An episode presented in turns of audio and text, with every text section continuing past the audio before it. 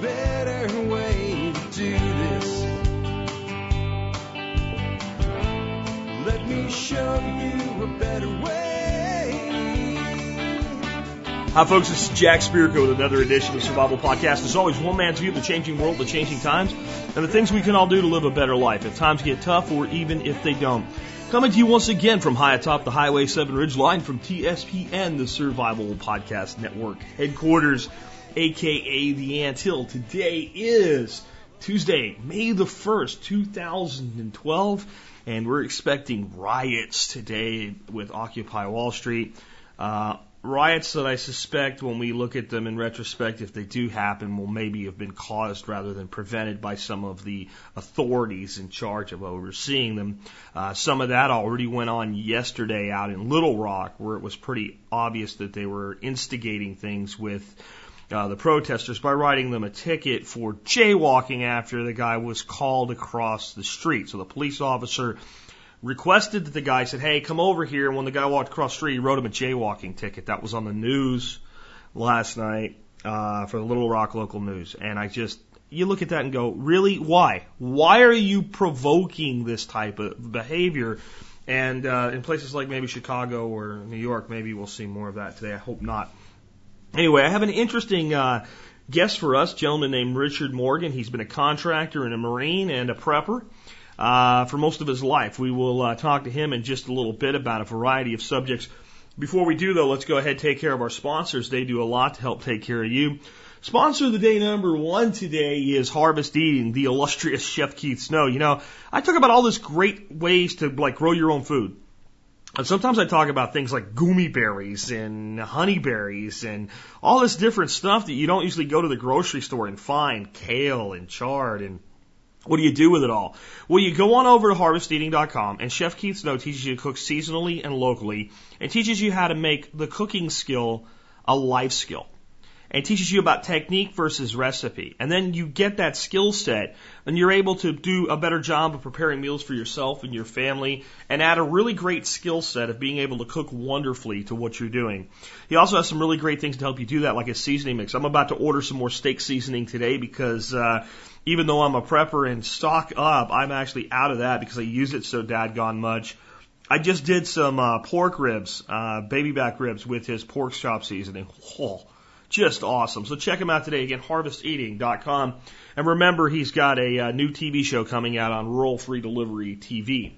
Uh, I believe that starts this month. Uh, I'll check into that, and if so, I'll put a link in today's show notes where you can learn more about that. Next up today, Western Botanicals. You know, when I need something herbal and it's not growing in my yard or I can't find it, you know, wildcrafted or whatever, I go to Western Botanicals and go, gee, I wonder if they have blank. And the answer is they always have whatever's in the blank. They always have it.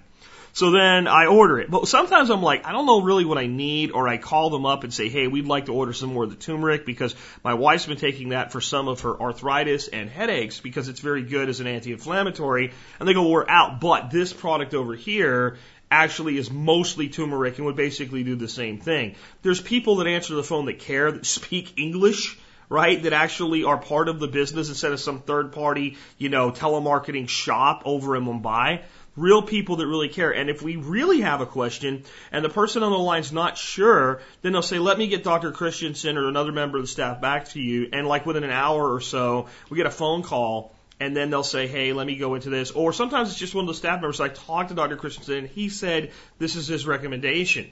You don't just get that anywhere when it comes to buying herbal supplements. That's Western Botanicals. That's that's why they're a sponsor of the show. That's why I'm glad to have them. Um, on Western Botanicals, the other thing I want to remind you of is if you join the Member Support Brigade, they have a program. It's called a, a discount buyers program. It's fifty dollars a year. And you get it for free your first year, and you get it for half price if you want it again going into the second year. It gives you 25% off everything they sell. So their one benefit that they offer to the MSB pays for the price of the MSB if you use herbals at all. That's a great way to look at it. So check them out today. Again, westernbotanicals.com. And remember, don't be afraid to pick the phone up and call them uh, if you have trouble navigating their website. They sell so much. It's hard to find what you need when you're not sure what it is. But the caring nature of the people on the other side of that phone line, that's what makes them really special. Next, remember, you can connect with us on Facebook, YouTube, and Twitter. Just put up a new YouTube video yesterday. Uh, I think a lot of people really got a lot of enjoyment out of it. Uh, we went back to the compost facility last night, beat the rainstorm, and managed to get another load of compost and some more wood. Uh, it was shredder day. So we went on the right day because all that great wood that we didn't pick up on uh, Saturday because they, they locked us in. we had to go ask the guy to let us out on Saturday because we stayed too long, uh, was getting shredded. But there was a new pile forming and we were able to get a lot of oak and hickory and some other wood that we'll use to finish that berm you saw in that video. So Videos are coming to YouTube. I think I'm going to do more and more with the iPhone. It's just easier. It's simpler. I can upload it straight from the phone with no editing. And I think it's more important that I get the videos up for you guys than I do production quality. I, I've just kind of decided that's the way that I want to go with this. Uh, and we'll still do some like high end production value videos for some specific things, but we're gonna do more and more with the iPhone. I got a lot of products to review. If I can find a little stand for my iPhone, uh, anybody knows of a cool little uh, iPhone like tripod device or something like that, let me know because uh, I think that could just I could start banging out reviews a lot quicker and what have you as well. And I got a lot of product to review for you guys as well. Uh, but Facebook and Twitter, I'm always putting out info that doesn't make it on the show, especially stuff that comes in from the audience. You can be part of spreading information uh, by following me there, or just finding out about things you wouldn't find out about on the show, or sometimes finding out about something on Wednesday that we're not going to talk about on the show till the next Monday. Uh, last but not least, do consider joining the Member Support Brigade. If you do that, you get exclusive content available only to members.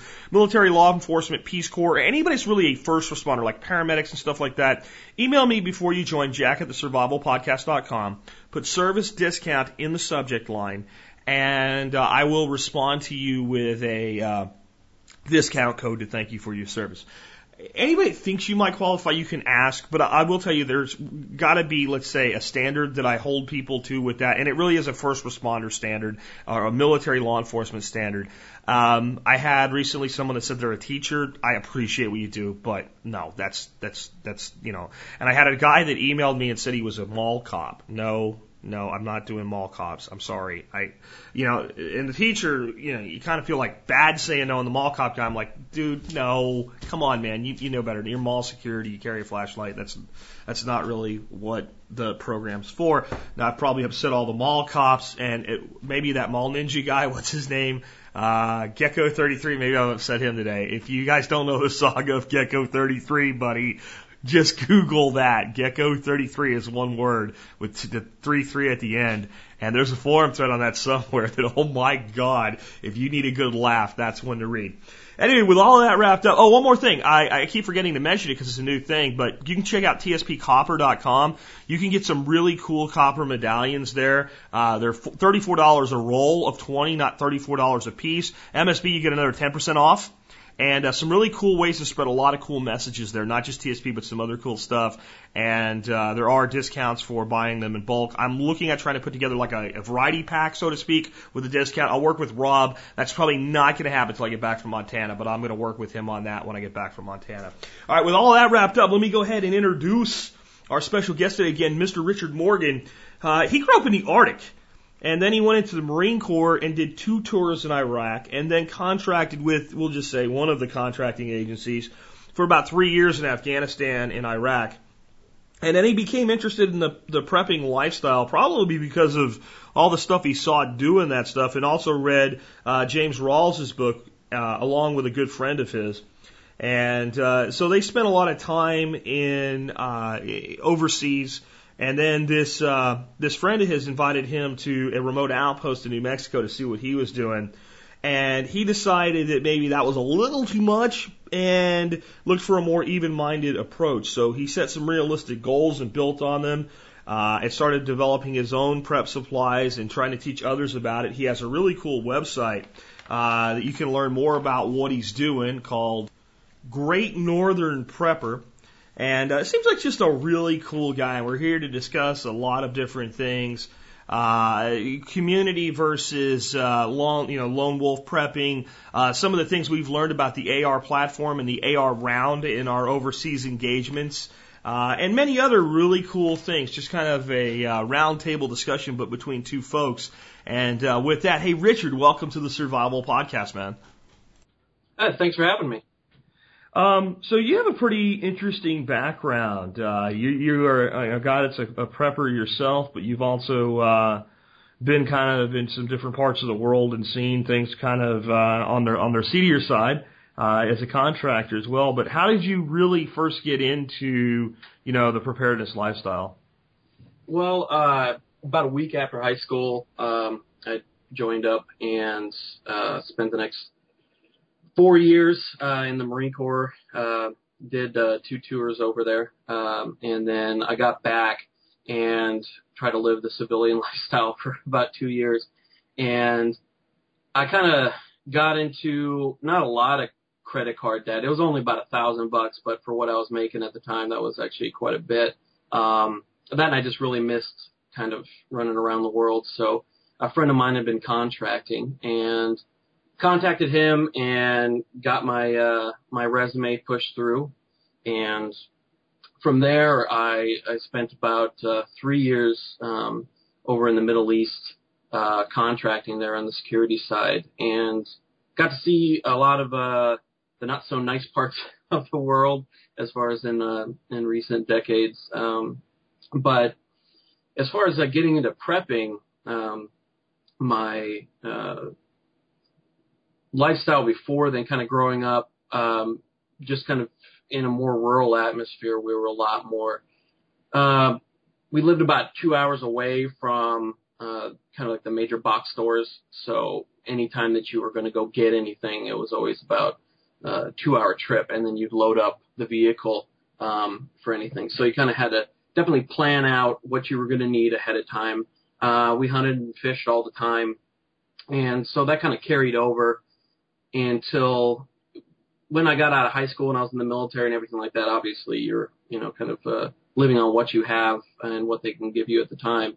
But, um, I wasn't really so much a prepper as much. I was into guns, um, a lot and, and I love shooting and, and, and all the different, uh, types of, uh, weapons I could get my hands on through the local community gun clubs and and uh, friends that I knew. But uh, when I was over contracting, a friend of mine started uh, talking to me about it, and I was kind of, um, you know, it was interesting, and but I still kind of had like a lot of people do, um, kind of that negative connotation that goes along with uh, with with prepping, you know. Um, kind of, you know, the visions of the Montana Freemen and all that kind of crazy stuff that uh, kind of comes up with that that obviously is not true and not really uh, um, you know kind of uh, good examples and, and a true example of what preppers are.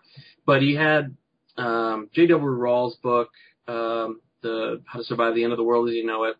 I started reading it. I thought it was pretty interesting, and so I got about halfway through his. I ordered mine, and I ended up finishing it, and then that's when it kind of clicked in you know, just looking at how the world was at the time, you know, it was about the time of the 08 uh, financial crisis. So, um, it was kind of a, a I guess, uh, you know, a good time to kind of see that, uh, serendipitous of, of, um, time to be reading that and it really clicked for me.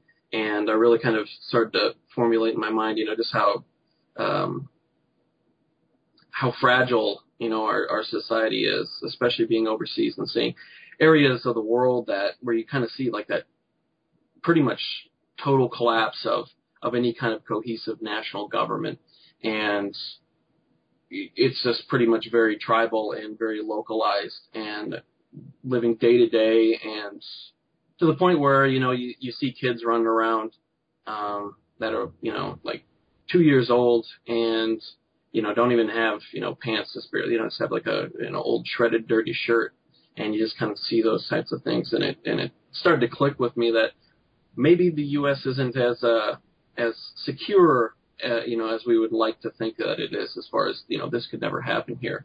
And, and from there, I already had quite a few guns because I, you know, like I said, I like shooting and everything like that. So, um, I really, uh, started to get into it. I wasn't home you know, but maybe two months out of the year. So I didn't um, have like a home base at the time. Um, so I just started uh, getting a few things here and there, and then now uh, that I'm I'm back stateside permanently um, and kind of you know taking the next step in life, uh, I've uh, really started to get into that, and that's been about the uh, last year or so. Um, so starting to get uh, you know those various preps in order, um, you know, food, water, um, sanitation, those types of things. So. Very cool. So, I mean, with with seeing all that, obviously, you think that it's probably a good idea that people maybe don't go to extremes and you know start installing LPOPs all around their property or anything like that. But uh, definitely having a means of defense and being, you know, thinking in that direction and, and possibly taking some, you know, things that would be considered more tactical steps.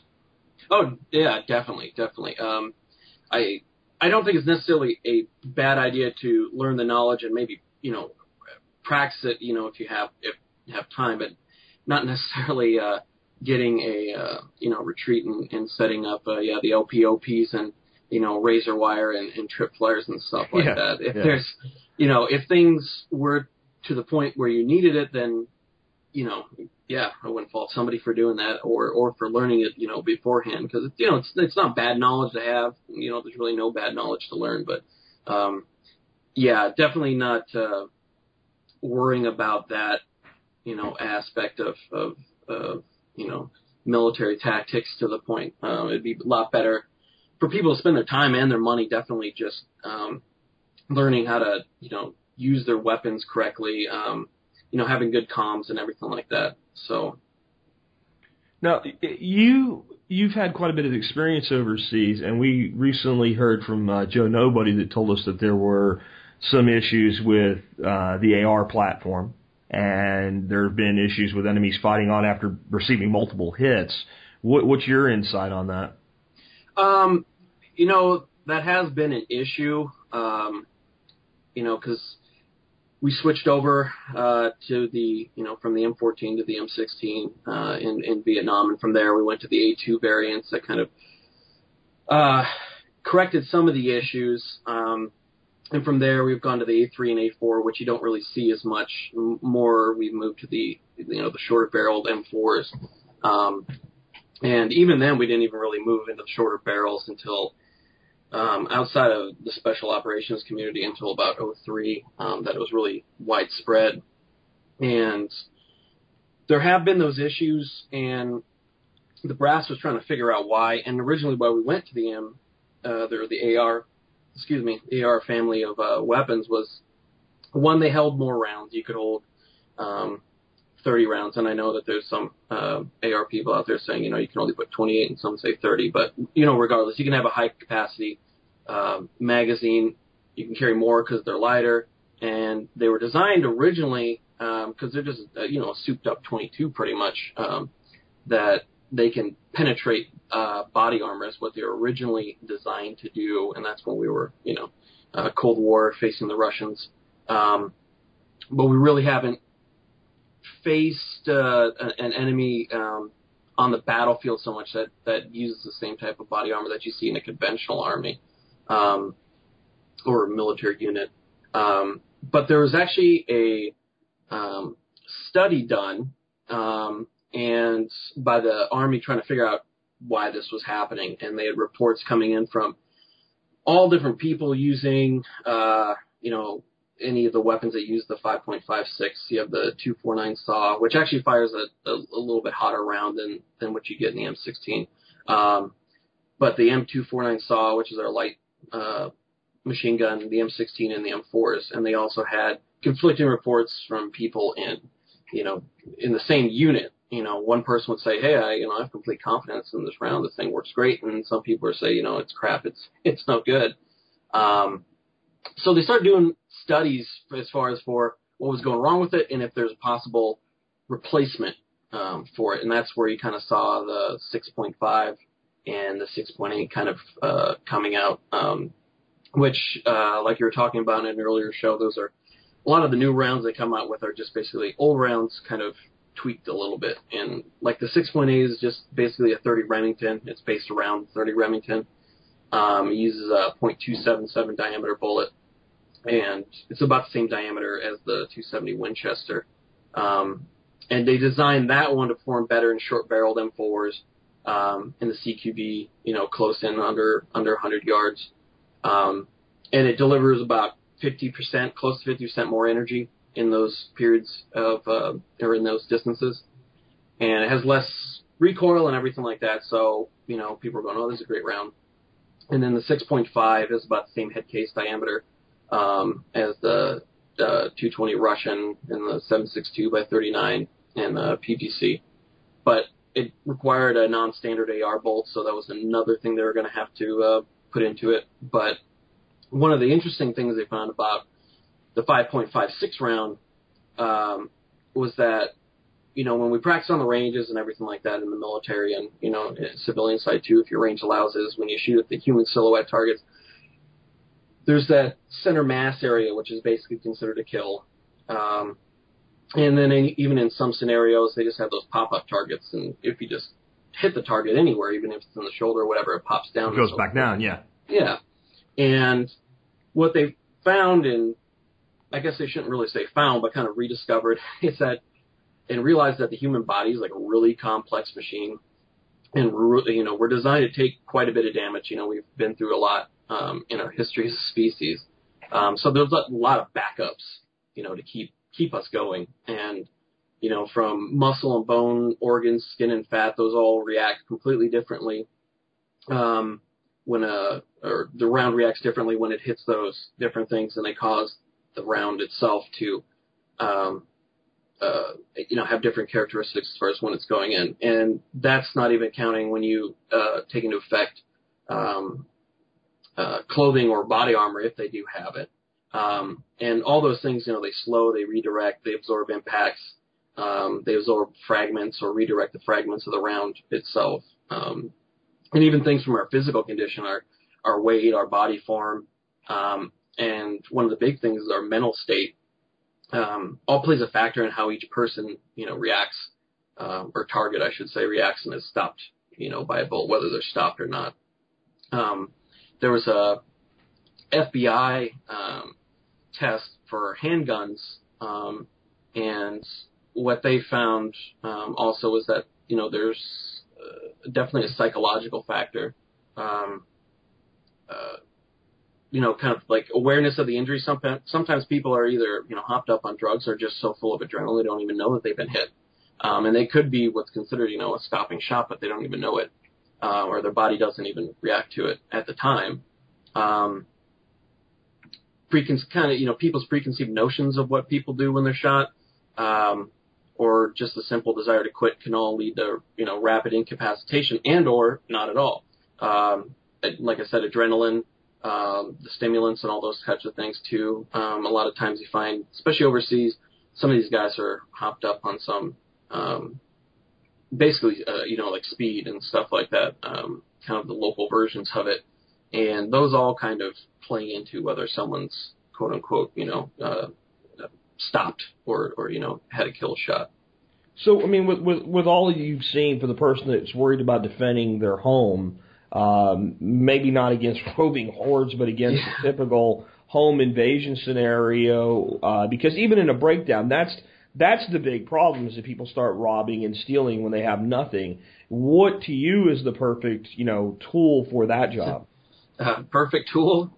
Uh, there's there's really you know there's there's really not like the the perfect tool for for any scenario you know because you know people you know shotgun uh, you know 12 gauge is probably you know the best overall that you're going to have as far as for a home invasion especially close in um if someone's 100 yards out on the tree line that's not something you're going to want to use but you know in your home 12 gauge just has you know immense stopping power and just you know just it has immense devastation on the body. Um, but then you have all the different unique circumstances, you know, on the person's home where they live, um, you know, because then there's you know all those people um, that'll say, you know, what about you know over penetration or what if this scenario, what if that? Because like with with the shotgun, you can go, you know, you could fire and yeah, there there could be there's over penetration is kind of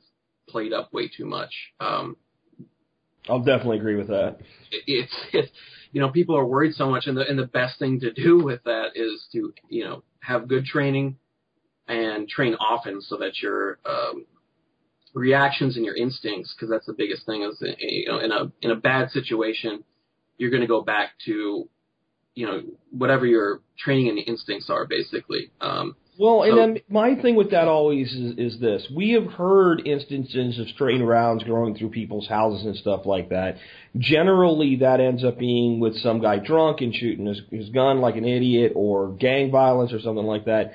I have, and I, I guarantee you, we would have heard about it a lot. I have never heard man breaks in home, woman uses gun to shoot man who breaks in home, and bullet goes through man, through house, into neighbor's house. I, I've never actually heard that it's it's happened that way in that scenario. I'm not saying it's impossible. I'm just saying, based on history, it's improbable.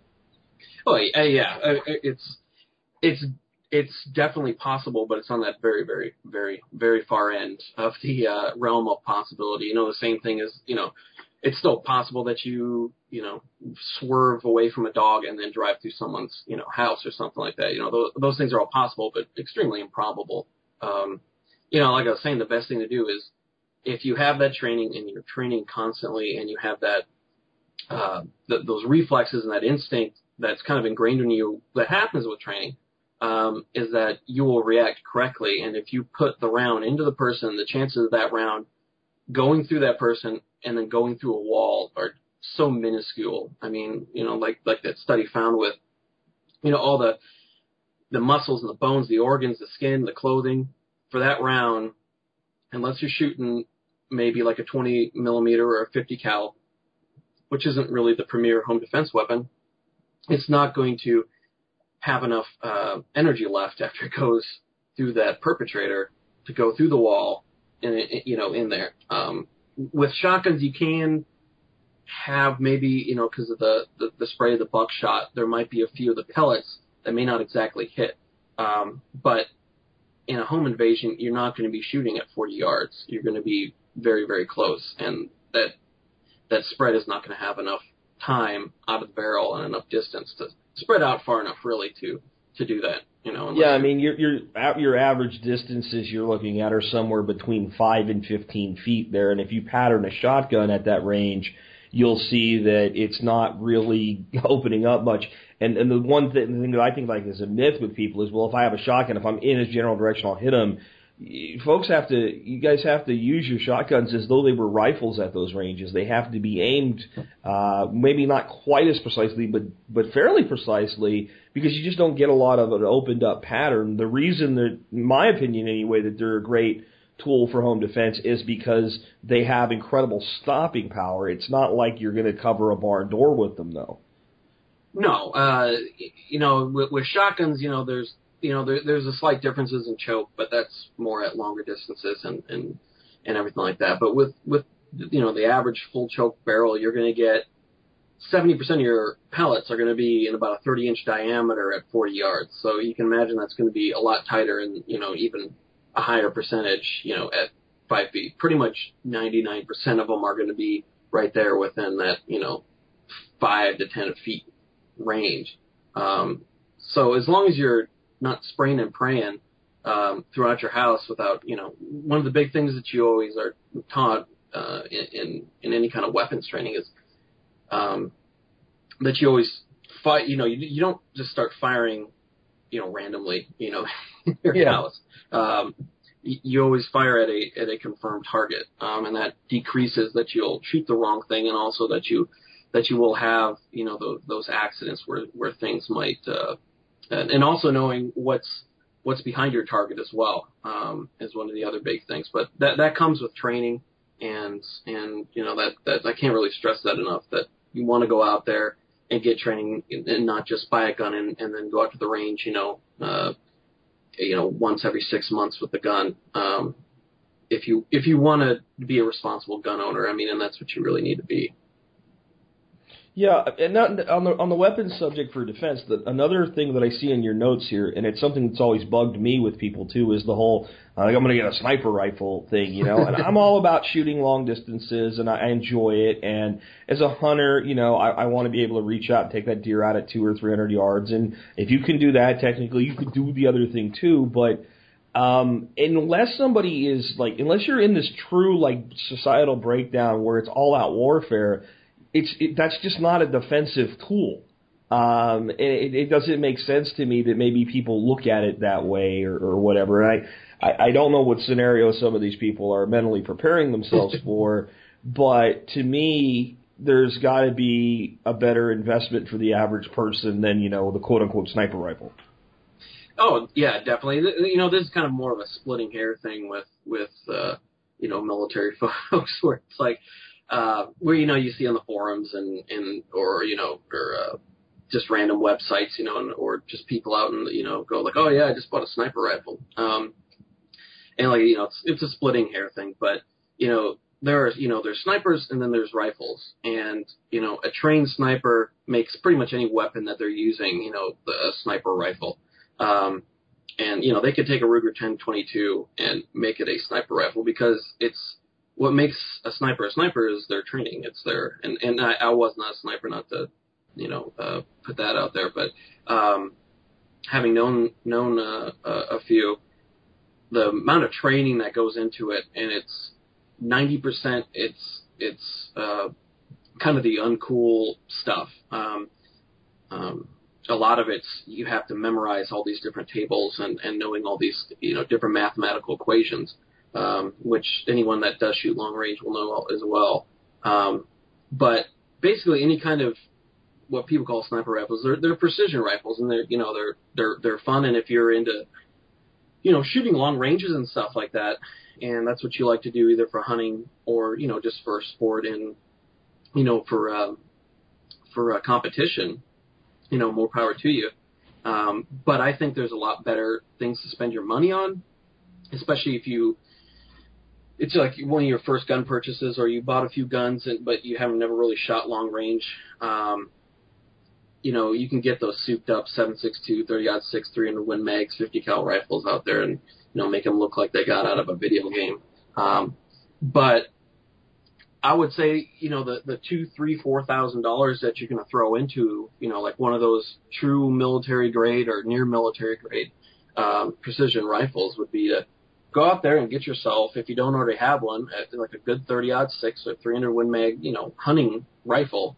Um, you know, get a decent scope for it. Um, get the correct training for it so that you know what, you're doing and everything like that. And and the chances of you going out there in a true, you know, total collapse scenario, and those are you know uh, pretty far on on on the end of of uh, probability, I guess. Um, you know, they're probable, but not you know likely as much as say um, you going out and hunting or having a home invasion. But the chances of you going out there and making thousand yard shots and that type of thing is is pretty is pretty low. Um, yeah, from a from a practicality standpoint, and then I guess you know the other thing you're talking about how the sniper makes the weapon, not the weapon makes the sniper.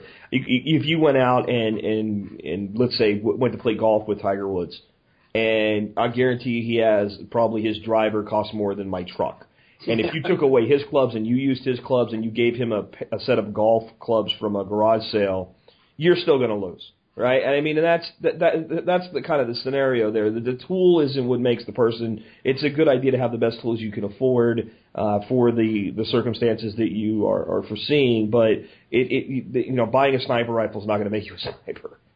Yeah, definitely. If I go out and buy a you know a, you know, drag racing car, I'm probably going to end up in the wall because I'm not trained and I don't know sure. what I'm doing. With sure, it. yeah. I mean, you could go on and on. We could, you know, and some of the the NASCAR drivers could probably beat you in a road course driving a Toyota, even if you had their car, right? I mean, that's just there's a skill level there and a training level there, and and then there's just like you said, the reality. But when we're looking at what you would call maybe like an ascending probability threat matrix for average encounters to like societal collapse how do you see that? Like, what do you see as like different levels or layers uh, of, of this type of, of a need to be prepared for? And and I mean, how bad do you think it could get? And how bad do you you know? There's the could, and, and then there's the the likely. Mm-hmm. Um, yeah, I kind of I kind of uh, wrote one up myself, and it's kind of been rehashed and done over again, but.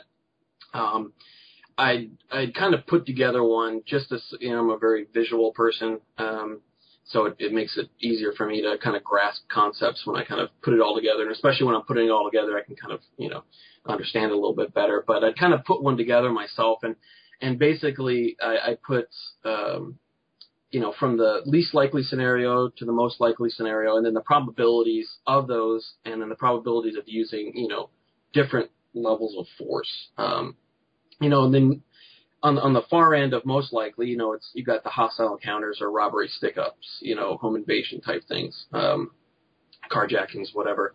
Um, and those are still robberies and home invasions. You know, it's not by saying they're more likely doesn't mean it's going to happen, but you have a higher probability, and depending on where you live and everything like that. But um, to the global breakdown as as kind of being you know the the true, you know, it hits the fan scenario type thing. Um, and you know, with like the lower probabilities with the robberies, the home invasions, you have a less likely chance of using lethal force. Not to say that you won't. It all kind of depends on the unique circumstances. And these matrix, matrices are are fine to look at, you know, and not, even having done one myself, they're great to look at, but they don't show all the unique circumstances. Uh, my personal opinion is, um, uh, obviously, I'm probably a, you know, very castle doctrine type person, um, but as far as like a, you know, like the true stuff hits the fan scenarios, there's so many different, unique circumstances that could happen between um, from the global to the local, and there could be a global breakdown, but where you're at locally, could you could still have some semblance of order. You could still have a semi-working police force, um, and and things like that. So you know when people think of uh, the real bad scenarios and talking about on the forums, and that's kind of one of the things that kind of bugs me too. And I, and having listened to the show quite a bit, I know it bugs you too. Is the whole lone wolf prepper, or I'm gonna I'm gonna go off in the woods and live by myself, or you know when it hits the fan, I'm you know I'm just gonna you know set up my foxhole, and anybody that comes down my road is gonna be hostile. Um, are short-sighted, and it's probably to get you into a lot of trouble. Um, especially if there's some semblance, which there will be um, most likely, and even if it eventually goes even to the worst worst case scenario, it'll be there for a while, and so you can't just be going out there and and uh, and you know John Rambo, you know, an Albuquerque type thing, because um, uh, it was a book I was reading. I can't remember what it was, and it was one of those, um, you know, I think it was like an EMP type thing, anyways, and one of the characters, there was some people that were trying to carjack them or whatever, and, and they end up getting into a shootout with them because they started shooting, you know, just the scenario that was put forth in the book. And what ended up happening was that there was still a lo- local sheriff department that was still working, and they ended up coming and and they didn't have capacity to arrest them at the time, you know, just for pretrial, but they did take away their weapons for um, uh, evidence or whatever. And I think that's a pretty likely scenario. Um, uh, in kind of those medium to even bad scenarios is that if there's still a working police force somewhat or working rule of law in the area, then the last thing that you really want to be is um, locked up or have your weapons taken away at that time. Or doing So- anything to attract attention to Yeah. yourself that would, would result in that. And I think that people maybe don't get how far things have to fall for the entire security infrastructure to go away. The, the, the guys that do the job, as long as it's practical, are going to show up and do the job. Mm-hmm. Yeah, They, they yeah. might be stretched thin. There might not be enough of them. There might be some of them that go to the other side and are corrupt, but they won't all just go away and, and, and unless you get into that, you know, that Patriots coming collapse scenario is Yeah. it's possible, but again, so is being hit by a meteor that ends the you know the entire planet. So there's this that that middle ground. I think is a lot more likely, wouldn't you say? Oh, definitely. Um, like uh, I was listening to your show the other day where you were talking. Um, I think it was an older one talking about Patriots and how you know it, it's a great, it's a great. Uh, um, uh, I forgot the word that you that you used for it. Um, manual almost, you know, with all the information in it. And Yeah, it's like a technical manual Yeah. crammed into a novel, and the novel is, yeah, it's it's it's like a train wreck reading it. You know, you want to Yeah. keep reading it, but then it's like really that's that nobody talks like that or, or whatever. But but there's a ton of you know model numbers and products and things like that, and a lot of things that work, and a lot of things that you know it kind of explores the the the concept that maybe this wouldn't work so well. So. It, it's it's it's good. and It's like terrible and wonderful at the same time. Is the way I describe it. I I liked it as far as for one from kind of a semi entertainment factor, just from the um, from reading it, but more because of the information that was in it. And a lot of times in those, in kind of the, I guess you want to call it the prepper fiction type books, is there's never really a focus on the more likely middle ground scenarios that you would see, and it's always on the worst absolute case scenario. The EMP hits and everything's toast, and then there's roving bands of super gangs coming from, you know, all over the place, and now you've got, you know, 2,000 gangbangers running around in in um, uh, up armored Humvees and stuff like that, and and the the, the reality will be um, just as I guess as dangerous, um, just because people who are unprepared and and and starving are going to be, um, or just you know desperate are, are are always a danger. But as far as going to that length, I I don't really see that. Well, you know, in defense of the authors, it, it it's a challenge to try to write a middle ground book and make it entertaining and exciting mm-hmm. because you're not getting all these different, you know, so, you know, Joe and Joe and Linda were well prepared, and when the financial collapse came, they stayed home and gardened. Does not make no. Writing. Now, I think it it could be done, but it's going to take a writer that can dig a little deeper to analyze those middle ground scenarios and really develop the you know like, like more of a classical writer because there's writers that can write you know a, a story about just two people that grew up on a farm and they can make it fascinating but it's going to take that approach in that environment and I think it's a huge niche waiting for the right writer to exploit. Oh no, I wasn't. uh I wasn't trying to disparage the writers. I mean, I know that that's what people want to. well, I know you're not. I'm just, written, yeah. I, I'm pretty hard sometimes on Rawles, and I, I'm trying to point out that you know there's you if you want to create uh, that type of thing, then you, you you have to put you have to create a scenario for the for the characters to to be in to to write that type of a novel. Yeah, you know, same thing with like uh, Hollywood with military movies. You know, you know, once you you kind of been in, and then you see uh, stuff that goes on, and and just uh, bad tactics and things like that, you just kind of go, oh my gosh, how can they? Can? Well, I, I imagine that you know, having been both in in service and in contractual service in in you know uh, decayed areas, war zones, that type of thing, that you probably see huge differences in you know from Hollywood versus reality.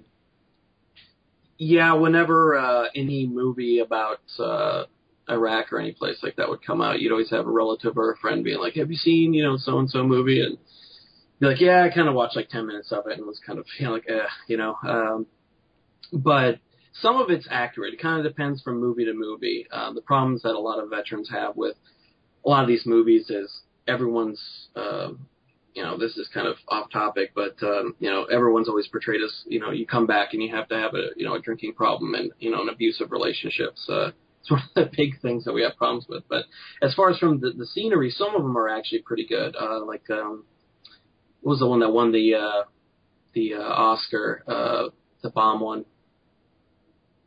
I can't remember the name of it, but that one was actually, uh, as far as scenery goes, was actually um, really good as far as portraying that. Um, some of them are actually really good at portraying how hard life is for for locals, and it's kind of hard for a lot of people that haven't been over to, overseas, you know, from anywhere from um, you know Central America to the Middle East to Africa and places like that, uh, whether in military service or you know Peace Corps or, or missionary activities, when you actually see like those how life is for you know 90% of the rest of the world, it's uh, kind of an eye opener, and it really kind of you kind of start to look at America in a different way as far as um, we like to think of ourselves as these, you know, these grand group of people, which we are. Um, I have, you know, a lot of faith and and and love for uh, America and and and our what our system of government was supposed to be, and the resilience of our people. But um, a lot of people, whenever you talk about prepping and you know worst case scenarios, not even worst case, but you know, you know, I saw you know like the root, uh, looting or rioting and stuff. Um, and people go, oh, that, that you know that could never happen here in this town. That that was just in L.A. or or you know that that's that's in Africa. You know that's you know that's way different than here. And it's it's really not. People are still people regardless of geographic location. Well, poverty is an equal opportunity oppressor, and mm-hmm. I think that yeah. the problem is a lot of people in this country don't know what poverty is. Even if they think they do, even if you think of like the homeless people on the street that eat out of the dumpsters, okay? And like, you know, what I've tried to explain to people before is like when I was stationed in Honduras and you were dealing with people that were actually poor, there was no dumpster to eat out of because nobody threw away anything that you could eat. You know, and I mean, I, I think it's hard for people to even get their head around the concept that it, it's not, it, poverty is one thing when there's, you know, a poverty class, you know, let's call it true poverty, the true homeless person on the street. Then we have a poor class. Then we have like a lower middle class, and we have all the way up to like an elite class, and we have all of those things in, in between. There's so many resources discarded by that upper middle class and, and, and middle class and, and, and affluent class that are then able to be picked up and utilized by people that are, you know, down to the street level. But in some of these places, there is no there's nothing like that. There's no leftover, you know, crumbs for the beggar. Oh yeah, definitely. I mean, as far as what we see as poverty here is kind of what you'd see in middle class as far as a lot of living in the of, projects with a color TV and a car, we call it poor. And and I'm not saying that those people have an easy life or anything, no. you know, but I'm saying that that's that meets the definition of poverty in this country. I've I've you know I've spent my my uh my time before where I was you know every last penny was was spent once you know all the bills and and food was was paid you know. And that's not what I would consider poverty but it's not a it's not a you know a, a fun life or easy but um definitely you know true poverty is you know you see in other parts of the world like you were saying you know where there's there's nothing to grab out of the trash because nobody's throwing away anything. Every last little bit of nutrition and food that can be that can be used, and every every little thing that can be um, reused in in some way is. So um, that's why we're you know when you go over to those parts of the world, you're kind of looked at like this you know alien from space that you know where you're sitting there, you know you got MREs and those types of things, and and uh, you know you're you're almost like the richest man on the block in some circumstances. Yeah, I remember hearing "Migo, Migo, chocolate" as I'm going to take a leak in the morning, you know, and, and a tube pounded into the ground. Uh, I'm, you know, I'm yelling to these kids, "I haven't even gotten mine yet, man." When, you know, and and, and you, you don't like we, one thing we learned in Honduras was we had to be careful when we were giving food away because we did it the wrong way. We'd cause fights amongst the the kids and things like that. You know, it could be actually dangerous. You had to do it kind of selectively and you know in small quantities here and there so that there wasn't a lot to fight over. Now, some of the guys took to, uh, we were getting these care packages in, and I don't know if you remember the Now and Later candies, the, mm, the yeah. square ones, and they would put them into the coolers so they were hard. And as they were giving away stuff, if the bigger boys started beating up on the little ones, taking stuff away, they'd baseball pitched the the hard Now and Laters at the bigger kids to to teach them a lesson. Um, but you know, I mean, it, it, it, when you're young, you're stupid and you'll do things like that. And uh, you, you know, it's only now reflecting back that I realize how desperate those kids really, really, really were. I, I didn't even really get it when I was there at you know 17, 18 years of age.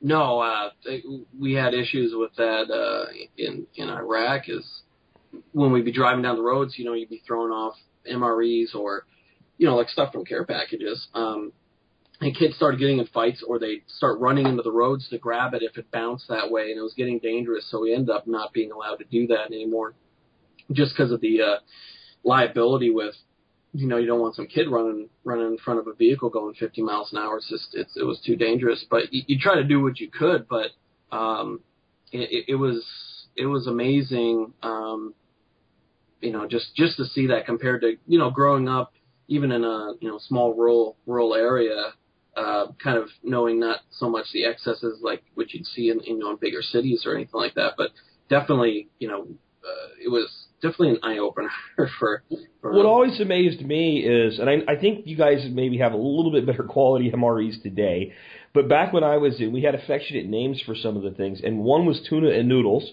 which we referred to as Nine Lives. and then there was the corned beef hash, which we referred to as Alpo Light. And the corned beef hash, if you ever had a fat dog you were feeding Alpo Light to, the smell, the texture, I don't know about the taste, but it was almost too accurate of a description. But these kids, they were happy to have it, you know, and, and, and here we are, we're mocking it by calling it, you know, named after pet food. They had the, uh, they had the four hot dog ones. Uh, we couldn't give those away because they had the pork in them, but, uh, they finally did away with them in like mid 2000. Um, we used to call those the four fingers of death. Uh, they were they were pretty bad. Hey, you know, and you know, we're kind of on the the subject here of like misconceptions and people not understanding poverty and all. The other big falsehood that I always run across, especially with people emailing me and telling me how crazy I am for being public and all, is the whole concept of the lone wolf scenario. And you've been to a lot of places that are, are pretty broken down. Have you ever actually seen that work for anybody? Um, you don't really. I mean, you have like, I mean, they're, but they're all families. You, you'll have like the the goat herders and stuff like that, but they're not on their own. They have their. They're not one person. Yeah. No, uh, I think that's a really bad. You know, there's maybe one out of a million people that might be able to pull that off. Um, but or you know, physically and, and, and conceptually be able to pull that off.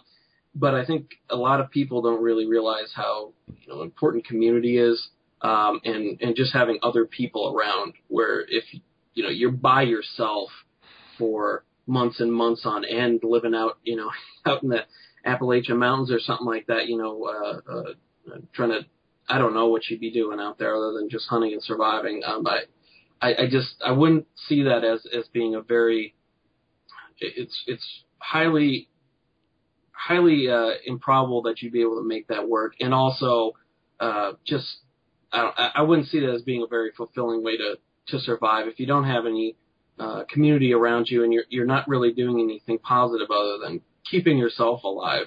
Um, you're not helping out others. You're not um, kind of developing that community because um, you know, a- as you said on the show before, as far as for there'll be that time, depending on the scenario that's played out, but there will be, you know, that certain time where things will be bad, but eventually things are going to coalesce back together, and it's going to be the small towns and communities that are going to be doing that. And, you know, how are you going to be that positive force for change and getting things back to the way they were supposed to be and how they should be?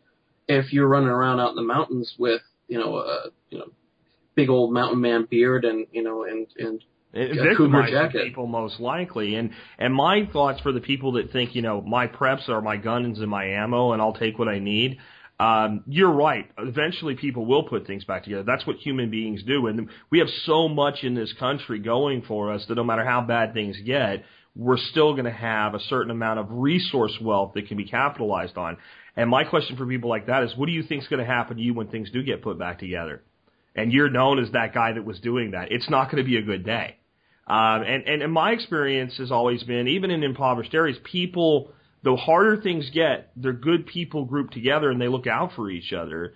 And I, I imagine you've seen much of the same thing, even where things are really bad. Like you mentioned goat herders. I'm sure it's not like two or three guys. It's a family and maybe extended family and maybe two families that have a, you know, common law, you know, common marriage between them or something where there's a sense of community there. And if it's there, then it's damn well going to be here too.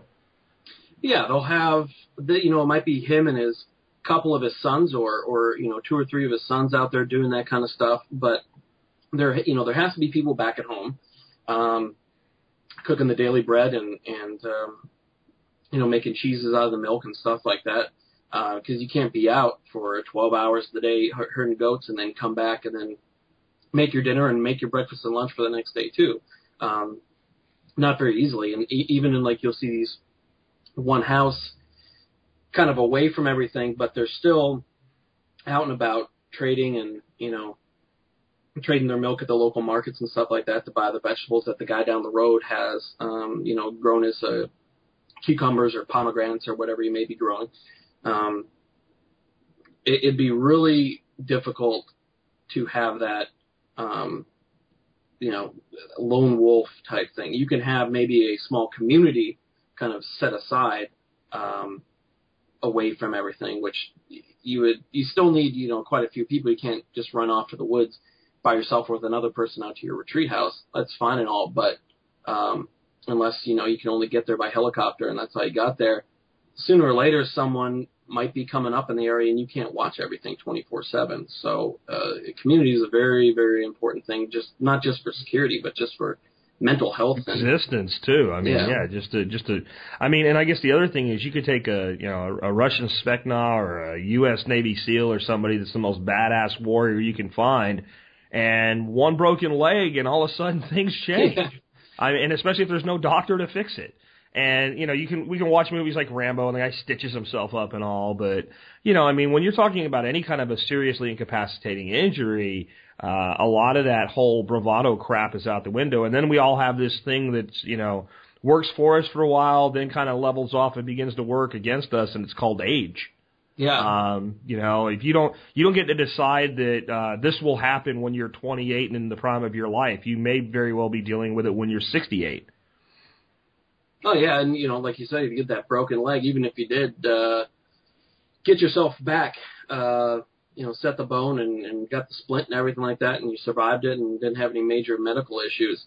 Well, now you're that lone wolf out in the woods that's hobbling around on a leg. You're not to be able to. You're not to be able to be uh, tracking down them deer and, and and you know hiking up around the mountains with this you know stiff you know gimpy legs. So Yeah. Now you're you're up in Alaska, right? So Yeah. in a northern climate, there has to be certain things that you think about a little bit differently than maybe a person like me that's in uh, in in Arkansas. If I don't have enough supplemental heat to get through winter, I'll be uncomfortable. Where you could very well be dead. yeah, and, uh, we're we're kind of uh, uh, jealous of your uh, agricultural zone a little bit, but um, it's it's definitely workable. It all depends on where you are. Like the area around the uh, Matanuska Susitna Valley north of Anchorage actually has some great great um, um, fertile land. We have if you've ever Googled like the Alaska State Fair, they have these massive cabbages and pumpkins and stuff because our short growing season is offset by the fact that we have pretty much 24 hours of sunlight uh, during our summer months, so things grow really really quick. Um, but you're not going to get that year-round crops like you can get um, um, down in down in the in the United States or the continental United States as we call it, the lower 48. Um, so one of the main concerns we have is one we're we're almost like an island unto ourselves, um, in a way, in that majority of like Canada's citizens is actually situated on the southern border. Um, so there's really uh, there's there's a few small towns and cities um, along the northern edge of Canada around Alaska that goes down, but those are kind of older, you know, gold rush towns that kind of developed during the gold rush. But one of the big things we have is if there's a shortage or you know like a breakdown of the of the supply chain, um, we'd be in, in big trouble if you don't have um, good preps. You're not going to have that trade that might develop um, between states down the down in the U.S. Um, you know, in a true you know total breakdown scenario is what I'm you know kind of in that. Um, but basically, you you have that one crop a year, and if you have a bad year or you have some um, um, you know rootworms or anything like that that comes in there and and you know kills your crops, um, if you don't have good you know backup preps in that kind of scenario, you'd be in in, in big trouble. And one of the things that I I talked about um, on my uh, website that I, I just launched about for prepping in Alaska was that a lot of these lists that you have, like the one year list and all that, I always recommend that you up it by, you know, 10, 20% and definitely a lot heavier on, on the, you know, the kind of like the carbs and, and the, and the wheats and those types of things. Um, just in that you don't get a lot of natural, uh, carbohydrates and, and stuff like that that grow, you know, the natural starches. Um, you can get like the cattails and you can pound the roots out. You know, you can get that flour actually that comes from there. And cattails are like the Walmart of, of nature. Um, you could fry up the, the cattail heads and everything like that. But it, you know, it'd be real labor intensive to try to like make your whole, um, diet upon that. We have, you know, plentiful fish and, and game and stuff like that. That would actually, you know, you can imagine would be going down in a bad scenario because more people would be out there hunting.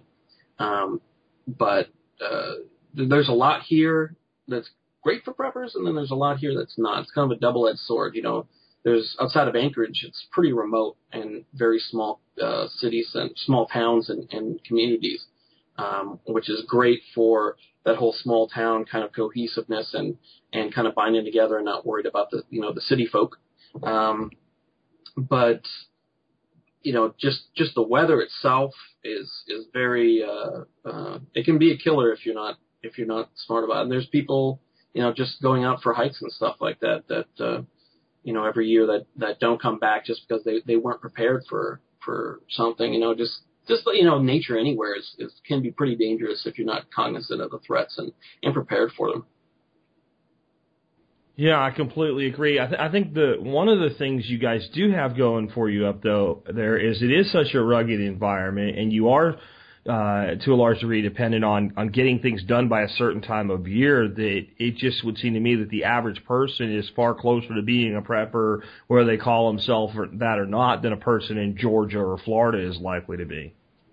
Yeah, definitely. Um, outside of say Anchorage, um, uh, Wasilla is growing in Palmer, north of there, but majority, I mean, the the borough is massive. That you know the Wasilla the Mat-Su borough, and a lot of people, you know, it's not really a a um, you know like a really you know small condensed city or anything like that. So outside of Anchorage, you know, people have you know big pantries.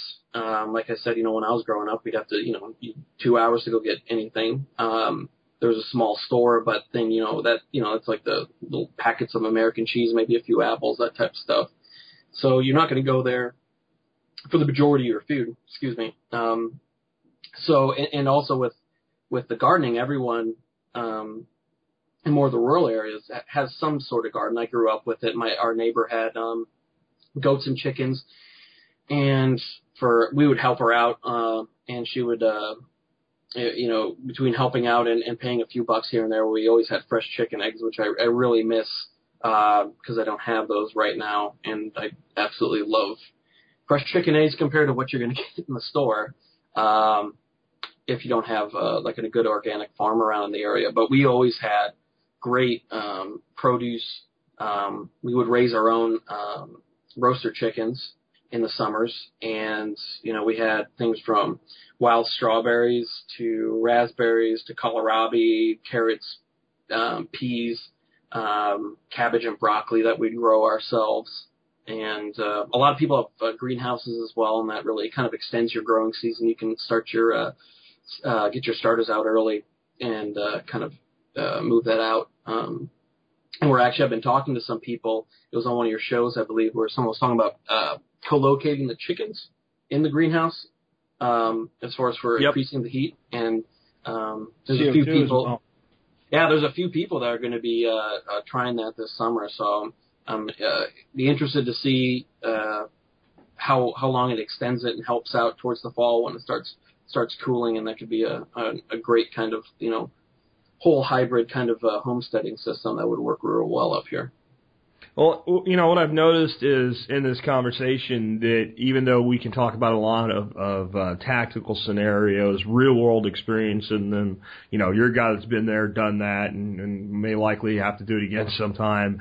Um, you still end up coming back to the concept of a lot of the homesteading things and, and self sufficiency from a practical standpoint, so that it, it's it's not ever a one size fits all solution for people. There always has to be multiple components to creating an individual solution for yourself, your family, and your friends. And the security is important, but so is the stability. Oh, definitely. Yeah, you can, you know, you can have a, you have the whole uh, retreat prepper dream and everything like that, and all the guns and everything like that, but that's not gonna fill your belly um, if you don't have, you know, the good overall um, prepper mindset. And even if you're not able to at the time have your homestead and everything like that, because not everyone's in that position to, definitely have the knowledge to and and go out and seek that. Uh, um, and and to start small, you know, just the little uh, uh, windowsill gardens and stuff like that that people can do. That you know, once a week you're not going to the store to get you know get those food items for your for your uh, meal, and community and, and homesteading. And I think that's really where America needs to go from here.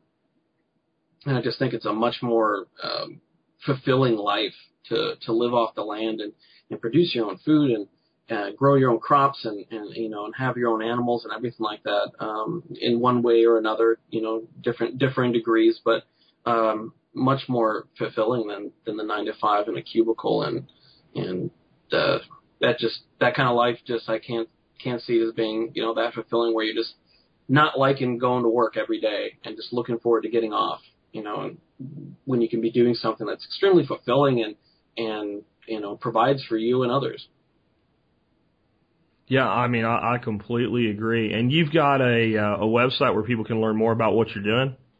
Oh yeah. Um, it just launched about a month and a half ago, and it was kind of slow to start, but it's been starting to grow with uh, you know more people joining the forum. It's uh, greatnorthernprepper.com. Um, there's a I won't give the blog link. That's right on the website. But uh, I've actually been listening to your uh, your five minutes with Jack, so it's starting to help out with with a lot of the technical aspects that I was kind of unfamiliar with. So um, if you're uh, starting a website, I'd definitely definitely be listening to that podcast. So. Thanks, thanks for mentioning that. I appreciate it. But uh, I also appreciate you for taking time to be with us today, and I appreciate you for your service to the country. Um, I, I thank you for both of those things. Oh, thanks for having me. And I, I absolutely love the show, and I'm just really appreciative for you putting out all the information you do and kind of a, in, you know, kind of a really calm and collected and, and, and intelligent manner compared to some of the other podcasts and blogs that you read sometimes, where it's just kind of not in that format that kind of you know breeds a, an intelligent approach to prepping in general. So um, I, I, I love the show. Thanks for having me. Well, again, uh, thanks for being with us. And folks, with that, this has been uh, Jack Spirko today along with Richard Morgan, helping you figure out how to live that better life if times get tough, or even if they don't. In our food these days, you know it's on our TVs. Sometimes we forget we are what we eat. I don't know the answer.